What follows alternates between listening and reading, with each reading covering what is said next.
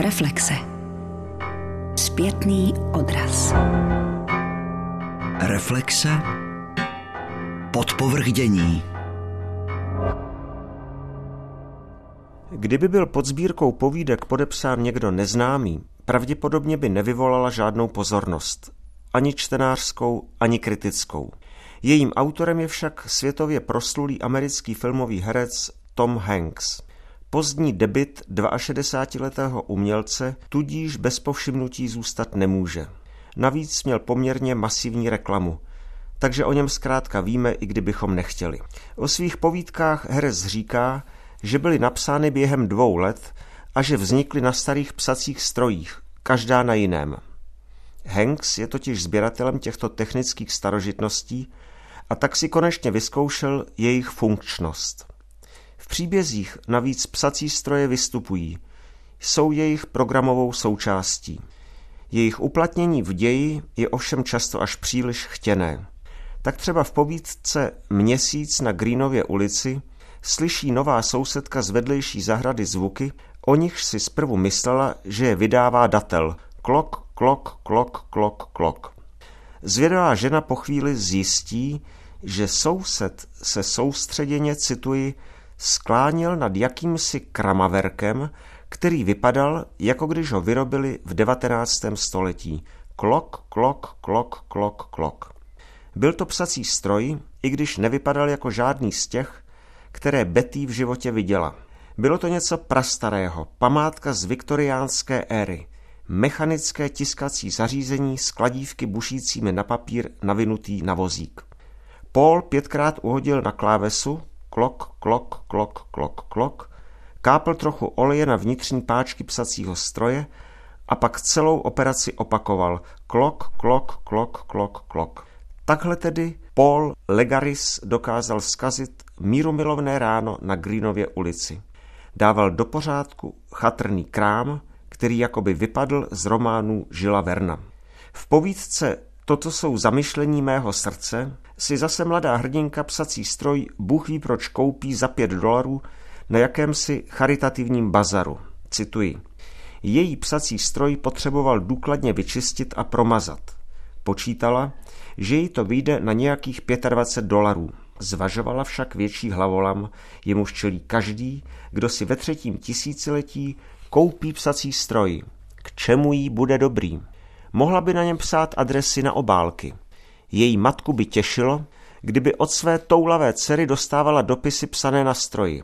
Mohla by psát jedovaté vzkazy svému bývalému a nebát se, že se e-mail uchová v paměti. Mohla by na stroj napsat nějakou poznámku, telefonem si pořídit její digitální fotku a pak ji vyvěsit na svůj blog a facebookovou stránku. Mohla by si napsat seznam úkolů a připevnit ho na dvířka ledničky. To už bylo 5 důvodů k tomu, aby jako hipsterka se zálibou v retrověcech vlastnila staronový psací stroj. Ve svých povídkách střídá Hanks časy i místa, zachycuje prostředí umělecké, herecké i život docela obyčejných lidí se starostmi o živobytí, děti, partnerské vztahy a tak dále. Je vypravěčem realistickým, popisujícím s věrností až fotografickou svět kolem nás, přesněji řečeno svět americké střední třídy. Když své fantazii povolí uzdu, odvypráví příběh z budoucnosti, z níž se dá cestovat časem do minulosti. V povídce Minulost je pro nás důležitá se její hrdina dává opakovaně přenést do roku 1939. V New Yorku se právě koná světová výstava a on tam potkává půvabnou mladou dámu jménem Carmen, snad nejkrásnější, jakou kdy v životě spatřil. Zamiluje se do ní tak rychle a bezhlavě, že se zapomene vrátit včas do hotelového pokoje, odkud může časem cestovat zpátky do své epochy. A protože překročil povolný časový limit, je za to potrestán, cituji. Oči měl naráz bolestivě suché a strašně ho svrběly. Z nosu a z uší mu začala téct krev. Nohy mu zdřevěněly a dolní část jeho trupu jakoby se oddělila od boků. Hrudí mu projela řezavá, pronikavá bolest, jak se molekuly tvořící jeho plíce začaly oddělovat jedna od druhé. Měl pocit, že padá. Poslední slova, která slyšel, bylo vřískání Virginie. Pane Ellenberry, a poslední, co viděl, byl strach v Carmeniných očích. Dlužno dodat, že takových sci-fi už existuje vagón. Originálnějších, důmyslnějších, vynalézavějších. Že by to autor nevěděl? Hanksovy povídky působí jako úlohy z nějakého kurzu tvůrčího psaní. Mají svědomité popisy a jakž takž věrohodné dialogy, snaživé pokusy o zápletku i poentu, většinou jsou zdlouhavé, avšak ne tolik, abychom je nedočetli. Neobsahují hlubší polohy, podnětné reflexe, které by nás nutily číst danou pasáž znovu, v knize si ji založit či zatrhnout, eventuálně si ji opsat. Nic takového tady při nejlepší vůli nenalezneme. I ten nápad s psacími stroji se nakonec ukáže jako samoúčelný. Je totiž opravdu jedno, jak vznikl rukopis, zda mu na svět pomohla klávesnice počítače nebo snad husí brk namáčený do ingoustu. Tato recenze například, aby to bylo stylové, byla vyťukána na psacím stroji. Tom Hanks by nezapomněl uvést jeho značku, tak tedy kufříkový Chevron 63, vyrobený na přelomu 70. a 80. let minulého století v Japonsku. Práce s tímto haraburdím sice trošku zdržovala, na druhou stranu prověřila starou pomůcku, kdysi mile moderní, dnes už poněkud nepraktickou, baví střední. Snad ještě zbývá odpovědět na otázku, proč si Tom Hanks začal s beletrií. Inu, asi ho to na stará kolena pudilo k psaní. A proč si napsané nenechal pro sebe? Protože mu jméno zaručovalo, že se dílo bude prodávat. Není to žádný švindl, vlastně ani zklamané očekávání ne. Průměrná knížka na jedno přečtení. A tím se liší od podprůměru, který si do čtení často ani nezaslouží.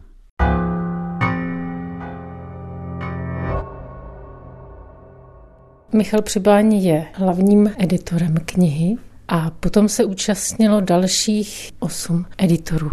Jak jste si práci dělili? Ne 8 editorů, ale 8 autorů. Jsme prostě byli autorský kolektiv, navzájem jsme si ta hesla četli, komentovali a jakmile se po roce nějak vstřebala ta forma, struktura hesla a jazyk toho hesla, tak v tu chvíli už se najelo na běžnou autorskou práci, že kolegové psali, já jsem psal a pak se to u mě soustředilo a já jsem toho musel redigovat. To už se můžu zeptat Michala Jarši, jak vás editor Michal Přibáň přesvědčil, byste se účastnil této práce? My jsme tak nějak ruku v ruce si vymysleli tenhle plán a myslím, že ze začátku jsme se rozhodli, že uděláme takovou knihu v rozsahu asi 250 stránek, která přinese informace o těch nejzákladnějších literárních, původně i dílech, které se tam měly objevit a postupně to začalo narůstat a myslím, že víceméně v přátelské atmosféře se podařilo dokončit to dílo po 3,5 letech. Já bych kolegu Jareše doplnil, bylo to přesně naopak, bylo to tak, že s nápadem přišel on s kolegyní Loučovou a ukecavat museli mě. Nebylo v původním záměru vydání pouze elektronické podoby tohohle počinu? Ne, nebylo. My sice se věnujeme slovníku české literatury pro Z45 online, čili zkušenost jaksi s elektronickým médiem a s elektronickým způsobem šíření lexikografických informací máme, ale právě tato zkušenost nás vedla k poznání, že knížka má něco do sebe, že ve chvíli, kdy si stvoříte rámec té knihy, najednou přestáváte mít bezbřehý prostor, musíte víc přemýšlet o tom, co ano, co ne. Nemůžete mávnout rukou, ve smyslu to se na internetu spláchne, to je v pořádku. Naopak, ta práce na knize je daleko koncepčnější, sevřenější a koneckonců vás i víc těší, protože si umíte představit ten výsledek. Ve chvíli, kdy dáváte hesla pouze na internet, tak tohle můžete dělat klidně 50 let a ta práce vlastně nikdy nekončí, ta radost dokončeného díla vlastně nikdy nepřijde. Takže my jsme se vlastně z těchto důvodů paradoxně vrátili od internetu ke knize a samozřejmě máme představu, že v dohledné době několika let se tato knížka na internet překlopí, pochopitelně, možná i třeba s opravami, s doplňky a tak, možná v rozšířené podobě, ale zatím se chceme těšit z toho, že to je knížka. A v ideálním případě ještě v té elektronické podobě s možností rozkliknout si sken toho příslušného periodika? To myslím, že už nezávisí na tom našem malém autorském okruhu, ale na dalších možnostech toho, čemu se dneska říká oblíbeně Digital Humanities. A myslím, že je to možné, protože například na serveru scriptum.cz je řada naskenovaných periodik, která jsme excerpovali ale uvidíme. To už, myslím, nezáleží tolik na nás. Tohle jde udělat u časopisů a u sborníků neperodických, u edičních řad tohle to vlastně asi udělat nejde. Tam je otázka, jestli bychom třeba nemohli v elektronickém prostředí ta hesla rozšířit o bibliografické soupisy těch jednotlivých edic. Ale kdyby tady seděl Jirka Gruntorád, tak vám řekne, že ani u nejznámější edice Petlice vlastně si není jist tím, co všechno vyšlo, že dostává opisy, které nesou všechny vnější znaky Petlice, ale v těch dosavadních bibliografických soupisech nebyly. Samizdat je prostředí, kde vlastně vůbec historik nepracuje nebo minimálně pracuje s dokumentací.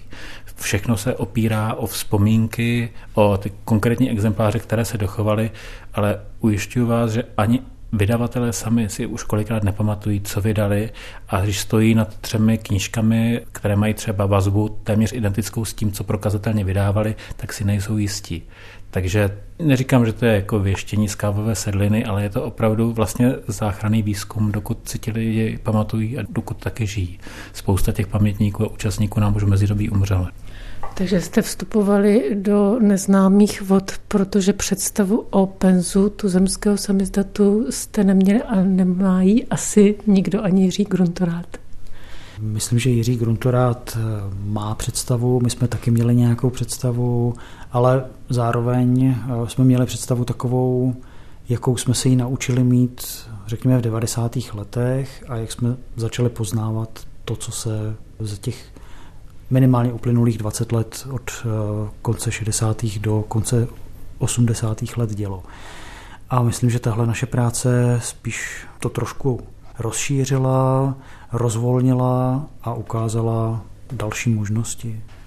Jirka Gruntorád má určitě nejúplnější představu ze všech smrtelníků v této zemi. To je jisté, ale stalo se nám několikrát, že jsme vyjeli za nějakým bývalým vydavatelem, někde prostě třeba na Jižní Moravě, dejme tomu, a všechno, co nám Jirka Gruntorád jako předznamenal, předpověděl, to všechno se stalo, to všechno jsme viděli fyzicky a tak, ale od tohoto člověka jsme dostali další informace o jeho kamarádech a přátelích, od kterých už ani třeba v Libri Prohibiti nevěděli. Nedělo se to mnohokrát, jo? Jsou to jednotlivé případy, ale jsou to. Já jsem v Holešově narazil u pana Františka Rafaji, který prostě v katalogu Libri Prohibiti nebyl. Narazil jsem na edici, která měla asi 80 svazků z prostředí katolické literatury, spirituální poezie, velmi dobře vedenou, často jsou původní edice z pramenů, z dochované korespondence a tak, a vlastně se o ní těch téměř 30 let od převratu vůbec nevědělo. Takže nálezy, které by upřesnily tu naši představu, jsou pořád ještě možné, ale myslím si, že nějaká zásadní překvapení třeba z hlediska techniky výroby nebo tak už asi nepřijdou. Tam se hodně ukazuje, že vlastně druhá půlka 80. let tomu boomu samizdatu a vůbec rozšiřování literatury pomáhá. Jednak tím, že byly přístupnější nejrůznější rozmnožovací techniky a další věci, že míň lidí se bálo tolik jako třeba o 10 let předtím.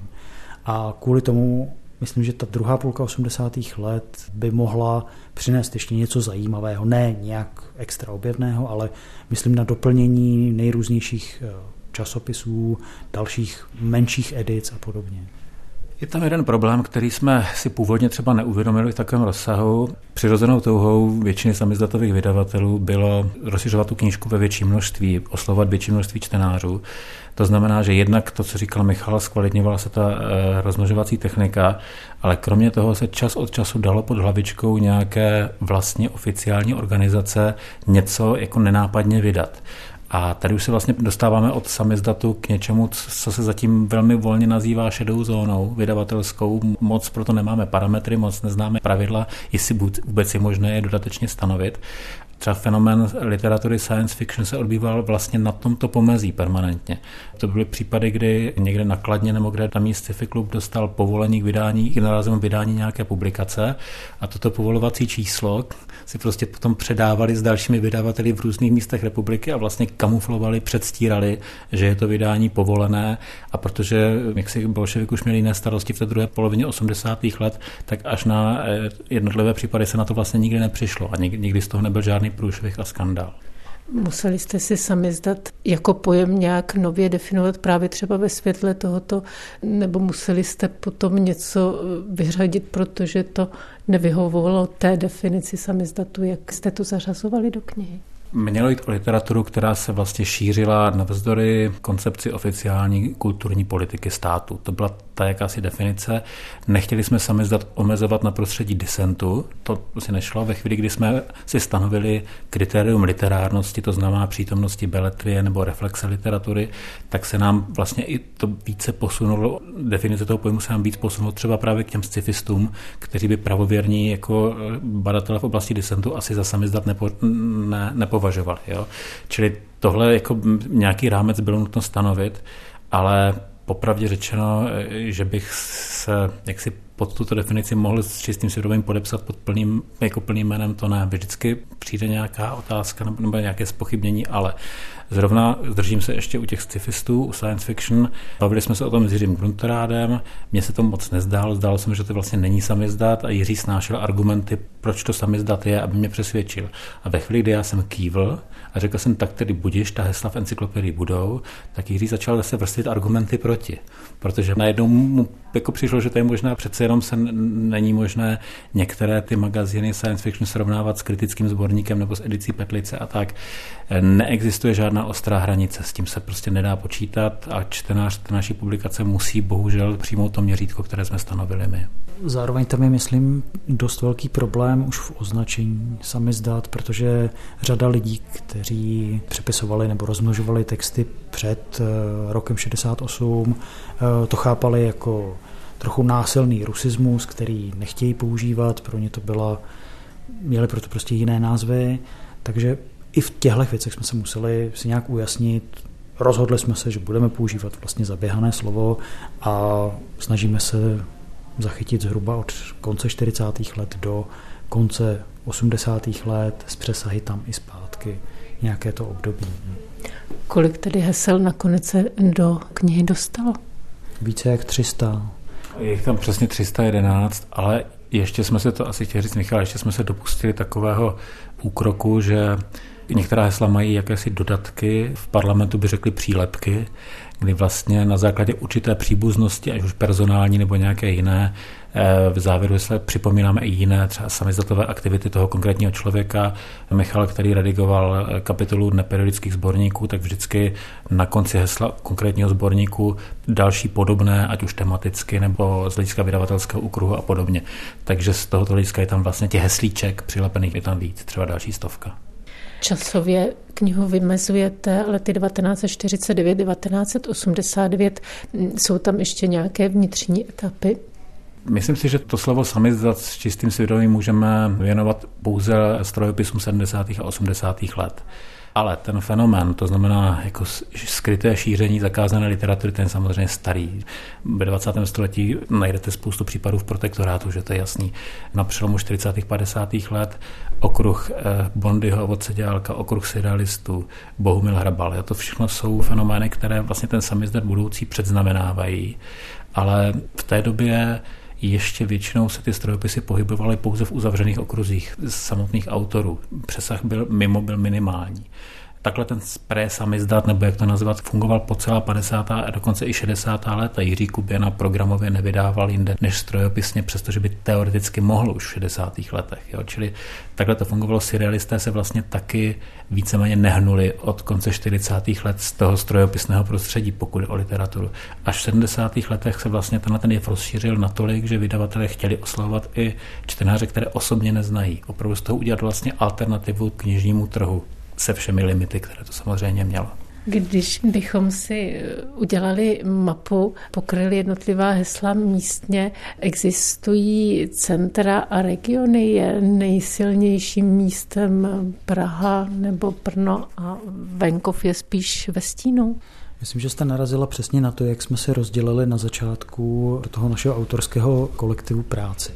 S tím, že každý z nás měl podle někdejšího krajského rozdělení státu přidanou nějakou oblast a o ní se staral a tam hledal nejrůznější ohniska toho, kde vznikaly samizdaty, kde byla nějaká alternativní kultura a podobně. Myslím, že celá naše knížka ukazuje a vlastně popírá takové to zaběhlé, že existovala ta 2 nebo 3 centra, což znamená Praha, Brno, možná Ostravsko nebo Olomoucko, a ukazuje daleko víc, že se intenzivně samizdatem zabývali na Střední Moravě, stejně jako v západních Čechách, stejně jako existovaly nejrůznější komunity v okolí Prahy, ale nechtěli spadat do toho pražského samizdatu. Ještě jedno kritérium je pro dělení samizdatu nejenom oblastní, lokální. Jednak je to oblast, které my říkáme prvoopisy, to znamená případy, kdy samizdatový vydavatel tu knížku vydá z původního rukopisu, kterou dostane od autora. To je případ, kdy samizdatové vydavatelství vlastně nahrazuje práci nakladatelskou. Ale součástí toho fenoménu samizdatu jsou i jaksi neformální instituce nebo neformální prostředí, která nesuplují nakladatele, ale suplují tiskárnu. Takže vlastně dostanou už samizdatový exemplář a ten rozmnožují dál. Tohle to by asi bylo jako další možné kritérium, ale zase v té i oné lokalitě vždycky nějaké původní příspěvky nebo původní publikace existovaly a zvláště v těch 80. letech, kdy se samizdatu zmocnila mladší generace. To znamená, už to nebyli lidé postižení srpnem 68, už to byli lidé, kteří si to vlastně vybrali dobrovolně jako způsob šíření svých textů. Takže takhle vlastně opravdu i ta původní literatura se šířila, myslím si, že ve všech bývalých krajích jako České republiky. Jak ostrá byla hranice mezi tou oficiální literaturou a touhle ineditní? Dá se vůbec si představit, nakolik byla česká literatura ochuzena, a to nemyslím jenom kvantitativně tím, že někteří lidé pracovali mimo ní, protože přeze všechno známost nebo povědomí o těch dílech v té době je nejdůležitější. Myslím, že řada z nás, co žila v té době, se setkala s tím, že měla přes někoho půjčený text. A bylo jedno, jestli to byl nakopírovaný text z exilového nakladatelství, anebo samizdat. Text na jednu noc nejlépe přečíst a vrátit, protože se to zas muselo vrátit zpátky.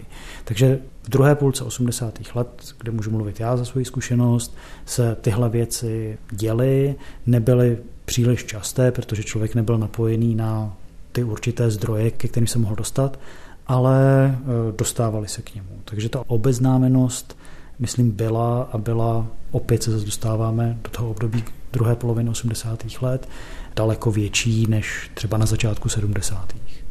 Pokud jde o otázku kvality té samizdatové literatury, která implicitně vyplývá z toho, o čem hovoříme, my jsme měli strach prapůvodně, abychom nenarazili na produkci vyslovených grafomanů, která se vizuálně neliší od kvalitní, pořád jsou to strojopisy svázané do knižních desek. A proto jsme si na začátku vytkli takové omezení, že nebudeme do té knížky zahrnovat autorské edice. To znamená, pokud sám autor vydává výhradně svoje vlastní díla ve strojopisu, tak to bereme jako intenci autorskou, nikoli vydavatelskou. Takže tyto typy nezahrnujeme. No ale když jsme potom pracovali v praxi, tak jsme téměř na žádné takové edice vlastně nenarazili. Vždycky dříve nebo později ten autor se rozhodl, že kromě svých děl bude vydávat a šířit pro své přátele i to, co zaujalo jeho od jiného. Čili vlastně to, s čím člověk musel počítat s nějakými projevy grafománie z té doby, protože výroba byla dostupná vlastně každému, to jsme téměř nezaznamenali, nebo jenom v minimálních případech. Už jste narazil na to povědomí o samizdatu. Lze říct, že bylo obecné? Vy ze zkušenosti můžete mluvit jako vysokoškolák možná, nebo v tom prostředí intelektuálním, kde se dá předpokládat, že jste se k němu dostal, ale nevím, jestli to lze zobecnit. Středoškolák, vysokoškolák byl tady Michal, ale myslím, že nebylo. Týkalo se určité vrstvy lidí, kteří o danou věc měli zájem, kteří třeba poslouchali určitý typ hudby, kteří se snažili vymezit vůči nějakému tomu hlavnímu proudu, který tady byl. Ale jakože by běžně, třeba jako v Polsku, když to vezmeme jako blízkou zemi, tady fungovalo nějaké velké povědomí o tom, že něco vychází v ineditních edicích, tak to myslím, že nebylo. Já si myslím, že se to hodně proměnilo ve druhé polovině 80. let právě s tím příchodem mladší generace, která už přece neměla v sobě to trauma z toho 68. roku a bála se mnohem méně než generace jejich rodičů. Já si sice vůbec nepamatuju, že by mě kterýkoliv spolužák z pedagogické fakulty v Brně půjčoval samizdaty, ale nakonec jsem se vlastně do toho prostředí už těch 80. let taky dostal. Člověk prostě přišel jste na koncert, na představení alternativního divadla a najednou kolem vás byli lidé, s nimi jste se mohla dát do řeči a pokud to nebyli zrovna provokatéři, tak už jste vlastně byla in. Nejsilnější komunity byly křesťané a scifisté? Ne, to ne. Hovoříme-li o komunitách, tak vlastně obkružujeme, ale vynecháváme ten střed. My jsme si všímali v té knížce samizdatu literárního. My jsme nešli na pole politického samizdatu a náboženského, prostě protože jsme literární ústav a tohle nejenže nám kompetenčně nepřísluší, ale asi bychom nedokázali i prostě vyložit dějiny křesťanských periodik a tak dále. Ale samozřejmě, že to katolické, ale i evangelické prostředí bylo nositelem jaksi v šíření nezávislé kultury, to rozhodně ano.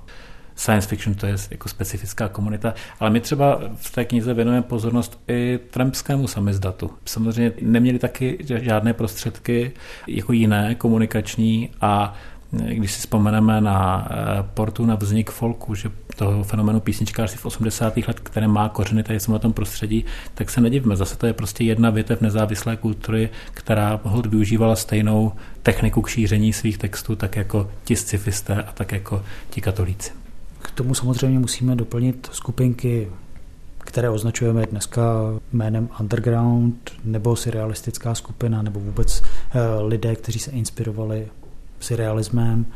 Takže myslím, že existovala řada nejrůznějších, tu větších, tu menších seskupení, která bychom mohli nějak jako označit, ale jak říkal Michal, jsou to vždycky spíš se vymezují vlastně z toho hlavního proudu samizdatu nebo alternativní kultury.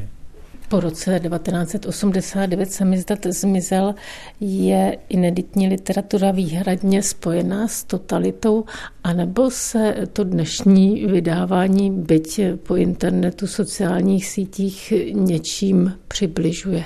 Já si myslím, že nezmizel, že vlastně to, co se naučila řada lidí právě z okruhu, řekněme, alternativní hudby, tak pokračovala v 90. letech ve vydávání fanzinů, ve vydávání nejrůznějších nekomerčních nebo na nějaké kopírce rozkopírovaných časopisů nebo vlastních textů, které distribuovaly zase jinými kanály, ale už tam nebylo to ohrožení navzdory tomu, že by to nemohli vydat. A řada z autorů, kteří mohli tímhle způsobem v 90. letech vydávat, tak později buď si založili vlastní nakladatelství, nebo se dostali do nějakého nezávislého nakladatelství a jejich texty se dostaly do běžného oběhu a i třeba do knihoven, což jako právě v případě samizdatu se dělo velmi málo nebo omezeně, anebo do fondů, které nebyly půjčovány.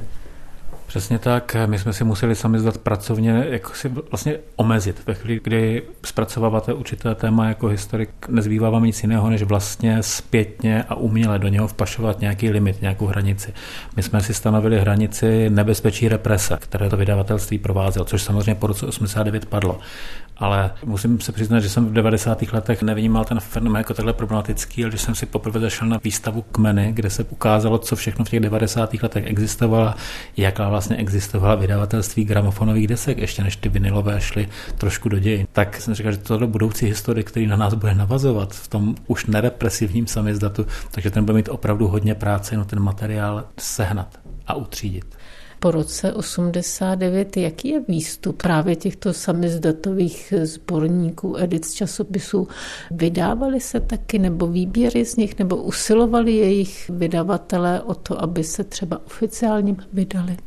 Většinou ano, najdete v samizdatových edicích i té nejvyšší úrovně, i v exilových nakladatelstvích najdete tituly, které ještě česky nevyšly od té doby tady. Takové případy jsou, už jsou to jednotlivé tituly. Myslím si, že to podstatné, to, co opravdu mohlo promluvit ke čtenářům, to, co mohlo promluvit do literárních dějin, že to vyšlo. Ale narazila jste na sborníky, což byla vlastně příležitostná aktivita mimo ediční. Tam je to přesně naopak. Převážná většina těch sborníků reeditována znovu nebyla. V oblasti undergroundu, v oblasti surrealismu něco takového najdete, ale obecně převážná většina zůstává pouze v těch strojopisech a na to jsme přišli během té práce, že vlastně tam jako bibliografové, jako lexikografové, tam cítíme ten největší dluh, protože tam jsou pozoruhodné texty, filozofické, historické, literární a vlastně nikde neexistuje ani precizní bibliografický soupis pro čtenáře, pro uživatele. Takže v oblasti těch sborníků tam dluh, myslím si, veliký, nejen vydavatelský, ale i dluh historiků. Zároveň po roce 89 byly jisté snahy vydávat třeba reprinty některých věcí, viz třeba samizdatové Lidové noviny, které vyšly hned, tuším v roce 90, dostupné oba dva ročníky předlistopadové. A to teď, myslím, docela dobře nahrazuje právě ta postupná digitalizace, která se objevuje na internetu. Asi by bylo dobré přímo teda ještě jednou upozornit na ty stránky www.scriptum.cz, které konají teda opravdu značně záslužnou práci, že? Tam si najdete kompletní ročníky svědectví exilového, kompletní ročníky kritického sborníku samizdatového.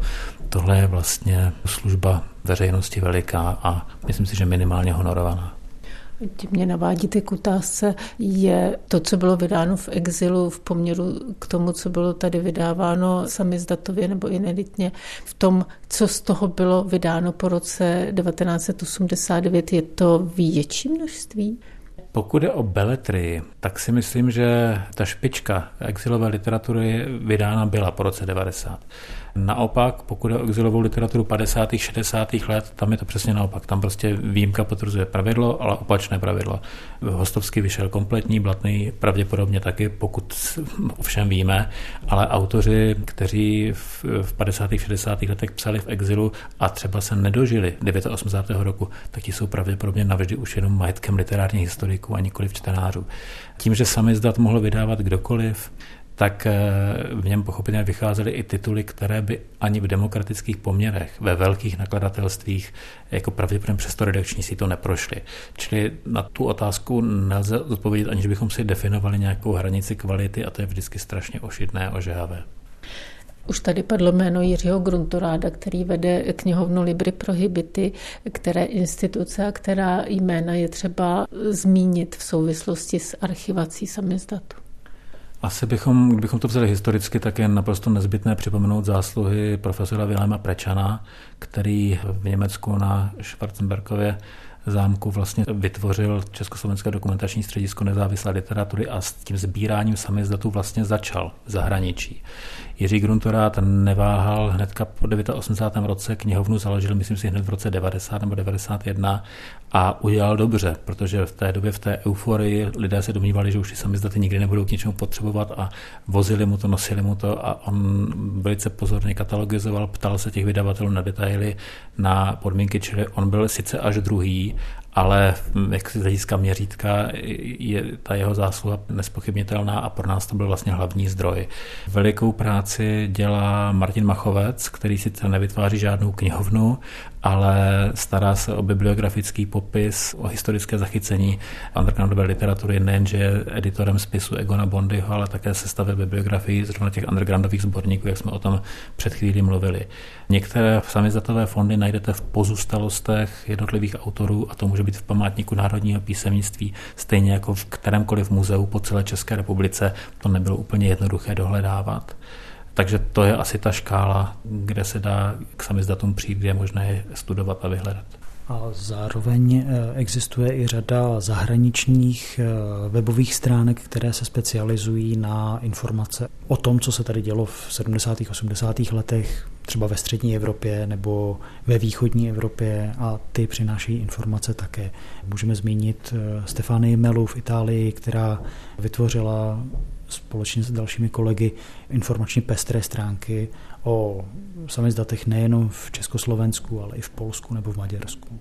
No a ještě dobré možná poznamenat, že existují jednotlivá čísla samizdatových periodik, která v České republice vůbec nejsou archivována a abyste je získala, tak musíte požádat kolegy třeba z Cambridge, aby v místní knihovně ofotili to jedno číslo, které tam mají a pak vám ten sken poslali.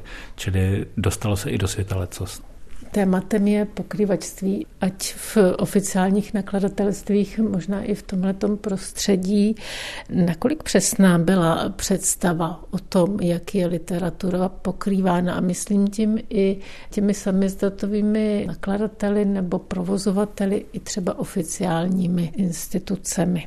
Dešifrace pseudonymů, to byla obrovská práce a pokud bychom se měli přiznat, tak vlastně jsme na ní do jisté míry museli rezignovat, protože ve chvíli, kdy najdete článek v časopise podepsaný Anna Achmatovová a je vám naprosto jasné, že to je reakce na aktuální politickou událost, někdy, že to nenapsala Anna Achmatovová, tak v tu chvíli víte, že máte opravdu minimální možnosti, minimální prostředky, jak tyhle pseudonymy dešifrovat. Případy, kdy dochází k tomu pokryvačství, to už se dostáváme z hranic samizdatu vlastně k té polooficiální nebo oficiální literatuře. A ani tam, kromě těch nejznámějších případů, které jsou v knihovních databázích dávno jaksi zaznamenány, i tam jsou případy, kdy si do dneška nevíme rady. Například existuje pseudonym překladatelky Heleny Karezové, který byl putovní. Přišla s ním Jarmila Emerová, bylo to asi pravděpodobně dívčí jméno její matky nebo její babičky, ale ve chvíli, kdy se nějaký její kolega dostal do úzkých a nesměl překládat pod vlastním jménem, tak Emerová mu ten pseudonym půjčila. Takže to pseudonym, pod kterým publikovali nezávisle na sobě různí lidé, ani o tom nevěděli. Zkuste tyhle ty případy luštit v případě, že by ty informační zdroje už nebyly naživu.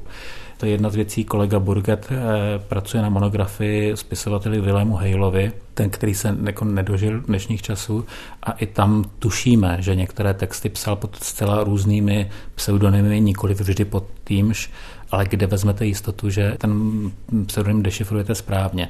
Tohle je pravděpodobně věc, kterou už v těchto případech 100% nikdy nevyřešíte.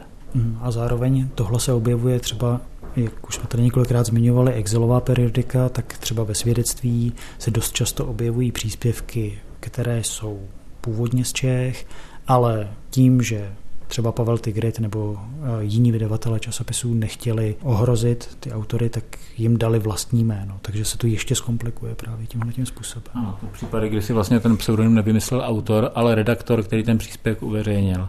A pak to samozřejmě zapomene. Do 3 let už dávno neví, kdo se pod tím pseudonymem skrýval. Jak říkám, tohle je pole pravděpodobně už nezoratelné. Fungovalo to také naopak, že někdo z oficiální literatury byl pokrýván někým v samizdatu nebo publikoval v samizdatu? Ne, že by byl pokrýván, ale publikoval v samizdatu určitě. Jeden z těch známých případů v literárním samizdatu je třeba vstup Jiřího Holého nebo Aleše Hamana, oba dva literární historici, kteří publikovali v samizdatu pod pseudonymy, ke kterým se přiznali potom. Je to pravda, že byste našla překvapení, že někdo, kdo byl politicky exponován, jako za minulého režimu, že se skrýval v samizdatu, to ne, ale lidé z oficiálních míst, kterým už pomalu docházela trpělivost, kteří třeba pracovali na úrovni ekologického odboru někde na nějaké radnici nebo tak ve chvíli, kdy jim prostě došla trpělivost, tak přistoupili na to, že ti vedlejší si dál vydávají samizdat, věděli o tom a prostě publikovali tam. V té literární vědě těch případů bylo poměrně hodně té dvojdomosti, kdy mladí kritici třeba věděli, že mají nezdiskreditované politické jméno, že můžou publikovat v oficiálním denním tisku, ale to, co opravdu chtěli napsat, to pod kolikrát vtipnými pseudonymy šířili v samizdatu. Jak se téma samizdatu objasňuje mladším kolegům, těm, kteří tu dobu nepamatují? Těžko. Před týdnem jsme tady měli exkurzi středoškoláků, kterým jsme začali vyprávět něco o samizdatu a bylo vidět, že vůbec nevědí, o čem mluvíme, takže jsme museli vytáhnout část sbírek, co tady máme, a dát jim do ruky přímo některé výtisky, aby viděli, jak to vůbec vznikalo, a tam teprve začínala taková hodně udivená představa, že aha, to takhle udělali a takhle hezky a tak. Takže myslím, že ta dnešní generace, řekněme 15 až 19 letých, si vůbec nedovede představit, co to bylo. Tak je pravda, že technický rozvoj šel od té doby tak strašně rychle dopředu, že ani kdyby se politicky cokoliv zvrtlo, tak návrat k těm 10 strojopisným průklepům v psacím stroji už nikdy nenastane. Tohle prostě pro ně zůstane historii jaksi hlubokou a vlastně můžou ji vzít pouze na vědomí, můžou se nechat informovat. O což my se občas snažíme. Měli jsme kdysi stánek na veletrhu vědy, že jo, tady v Praze, kde už sám psací stroj zaujal děti všech věkových kategorií velmi, a když si k tomu ještě poslechli, k čemu se ten stroj mohl taky využívat, tak jako bylo dobře, byli jsme rádi, že nás trpělivě poslouchají. Ale myslím si, že prostě mladší generace si přinese svoje vlastní problémy, které zase ti nejlepší historikové mezi nimi budou zkoumat za nějakých 20 let. Český literární samizdat, publikace, ve které je výčet sborníků, časopisů a edic, bude mít pokračování?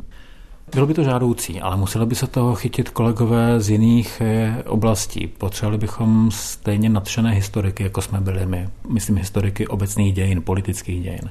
Potřebovali bychom stejně jako nadšené religionisty, kteří by právě zpracovali ten náboženský samizdat. Pole neprobádané je hudební samizdat. Všechno ten boom fanzinů v 80. letech, zvukový samizdat, jak se šířily kazety opatřené třeba s nějak sériově vyrobenou obálku, nebo něčím takovým, že mělo to jakési parametry vydavatelské. Na to bychom potřebovali specialisty. My jsme na začátku naší práce ten pokus oslovit kolegy z jiných oborů, jak si učinili, ale asi jsme se jim netrefili zrovna do správné chvíle, toho správného času, měli jinou práci, jak se na pořadu, takže projekt nějaké velké encyklopedie, tematicky nelimitované, se nám jako skutečně nepodařilo. My máme několik dalších témat, protože už hned samizdat je vlastně knížka druhá v řadě, předcházela jí encyklopedie nakladatelství oficiálních, působících od 40. do 80. let, a máme ještě další nápady, jak navázat, jak pokračovat, a ty nápady míří především do té oblasti šedé zóny. To znamená veliké množství literatury, která nebyla publikována v oficiálních nakladatelstvích, to znamená nešla do oficiální distribuční sítě, do knihkupectví, šlo o různé tisky, více či méně otevřené tisky různých třeba galerií, muzeí. Neprobádaná je oblast bibliofilii. Bibliofilové se taky dost často dostávali na hranu při výběru těch textů. Či to je další jakýsi jev, který by si zasloužil průzkum. Takže nápadů a možností by ještě v tomto ohledu bylo hodně. Ještě doplním o obrovskou skupinu, kterou bychom mohli nazvat studentská periodika, a nebudeme se držet základních škol, ale spíš středních a vysokých, kde je neuvěřitelné množství nejrůznějších časopisů, sborníků, které vycházely pod hlavičkou nejrůznějších škol, a vlastně nikdo z nás netušíme, kolik jich bylo, co tam všechno vycházelo, a myslím, že by to bylo velmi zajímavé také zachytit. Poslední otázka, už spíš humorná. Bylo vydávání samizdatu podrýváním socialismu nejen po té obsahové rovině, že se tam vydávala neoficiální literatura, ale že se také mnohdy množila právě na těch psacích strojích a na těch kancelářských papírech oficiálních? My jsme se pokoušeli zmapovat ekonomiku samizdatu, to znamená přijít na to, jak vlastně byl ten samizdat financován. A když odhlédneme od příspěvku nadací a od velmi častého, ba nejčastějšího osobního vkladu toho vydavatele, tak samozřejmě byly případy, kdy vydavatelé využívali, cudně řečeno, institucionálních zdrojů. Tedy pakliže pracovali v papírnách, měli to jednoduché. Pokud měli kamarády v papírnách, taky bylo možné si tímhletím způsobem jaksi ulevit. Z dnešního hlediska pochopitelně by to člověk mohl vnímat jako nepoctivé jednání, jo? Ale ve chvíli, kdy neexistuje soukromý trh a vy tímhletím způsobem často řešíte situaci, kdy ten materiál není fyzicky dostupný, tak pak už ty odsudky asi by tak úplně na místě nebyly. Já vím, že samizdatoví vydavatele nemohli přijít do papírnictví a chtít 10 balíků průklepového papíru, přestože na ně peníze měli, okamžitě by samozřejmě na sebe upozornili a nevěděli, kdo stojí na druhé straně pultu. Jo? Čili i tyhle ty případy pochopitelně existovaly, ale z té naší knížky prostě vyplyne, že nepřevažovaly. Z hlediska hesel, které v té knize máme, převážnou většinu financí se ti lidé obstarávali sami z vlastní kapsy, z vlastního výdělku. Dokonce ostravský vydavatel Jiří Vrtný přijal druhé zaměstnání na půlúvazek a peníze z tohoto půlúvazku ukládal do jedné krabičky na samizdat a z toho druhého živil rodinu. Takže tam to máme přímo přesně hezky zdokumentováno a rozvrstveno. Já, jestli můžu ještě trošku k tomu podrývání, tak bych připomenul, že část vydavatelů, zejména v Praze, měla nejrůznější kamarády v institucích, kde byly funkční kopírky, a myslím, že pro část z nás bylo zajímavé, že se některé ze samizdatů kopírovaly nejen v České národní bance, ale i ve Federálním shromáždění. Možná ještě to bude připomenout jeden kuriózní případ, tuším z Ostravska, kdy samizdatoví vydavatelé měli přátelé v opravně rozmnožovací techniky. Když tam někdo přinesl pokažený cyklostyl, opravář spravil, a než si ho majitel převzal, tak se na něm ještě rozmnožilo několik desítek stran samizdatu.